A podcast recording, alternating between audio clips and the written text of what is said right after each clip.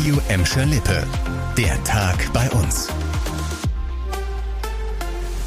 Mit Annika Bönek, hallo zusammen. Schluss, aus, vorbei. Der vierte Abstieg in der Schalker Saisongeschichte ist besiegelt. In Zukunft heißen die Gegner nicht mehr Bayern München oder Borussia Dortmund, sondern Holstein Kiel oder Erzgebirge Aue.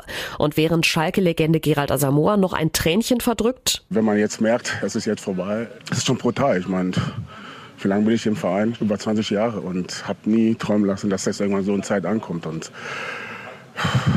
mir fehlen die Worte. Lassen andere sogenannte Fans ihrem Frust freien Lauf. Heute Vormittag wird bekannt, dass der Schalker Mannschaftsbus gestern Abend bei der Rückkehr vom Abstiegsspiel in Bielefeld von bis zu sechshundert Anhängern an der Veltins-Arena empfangen wurde, und da hat es dann ordentlich gekracht. Beim Verlassen des Busses seien die Spieler lautstark attackiert und mit Eiern beworfen worden, sagt die Polizei. Auf einem Video, das im Internet kursiert, ist zu sehen, wie einige Personen, mutmaßlich Spieler, vom Bus wegrennen. Die Gelsenkirchener Polizei war mit einer Hundertschaft im Einsatz und leitete mehrere Strafverfahren ein. Schalke selbst hat die Angriffe aufs Schärfste verurteilt. Bei allem Frust und aller Enttäuschung über den Abstieg seien hier Grenzen überschritten worden, die nicht verhandelbar seien. Die Aufarbeitung läuft.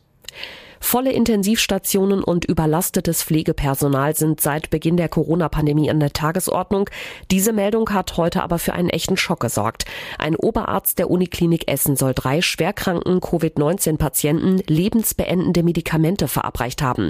Unter den mutmaßlichen Opfern ist auch ein fünfzigjähriger Gelsenkirchner. Die Staatsanwaltschaft Essen hat gegen den fünfundvierzigjährigen Arzt jetzt Anklage wegen Totschlags in drei Fällen erhoben. Passiert sein soll das Ganze im vergangenen November.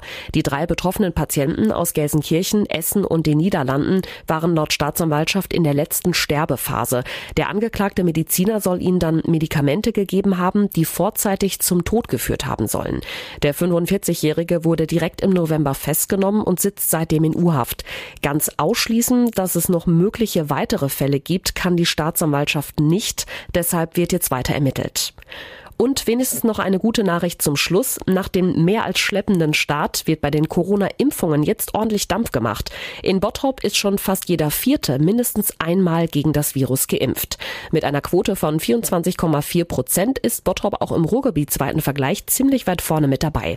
Insgesamt haben schon über zweihunderttausend Menschen in Bottrop, Gelsenkirchen und im Kreis Recklinghausen mit Gladbeck mindestens eine Impfung bekommen. Das hat die Kassenärztliche Vereinigung ausgerechnet.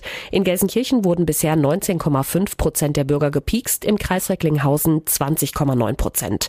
Die Zahl der Zweitimpfungen ist aber überall deutlich niedriger. Das liegt unter anderem daran, dass die Impfzentren und Ärzte bis zum zweiten Termin jetzt oft mehr Zeit verstreichen lassen. So sollen mehr Menschen zumindest einmal geimpft werden können. Das war der Tag bei uns im Radio und als Podcast. Aktuelle Nachrichten aus Gladbeck, Bottrop und Gelsenkirchen findet ihr jederzeit auf radio im schalippe punkt de und in unserer App.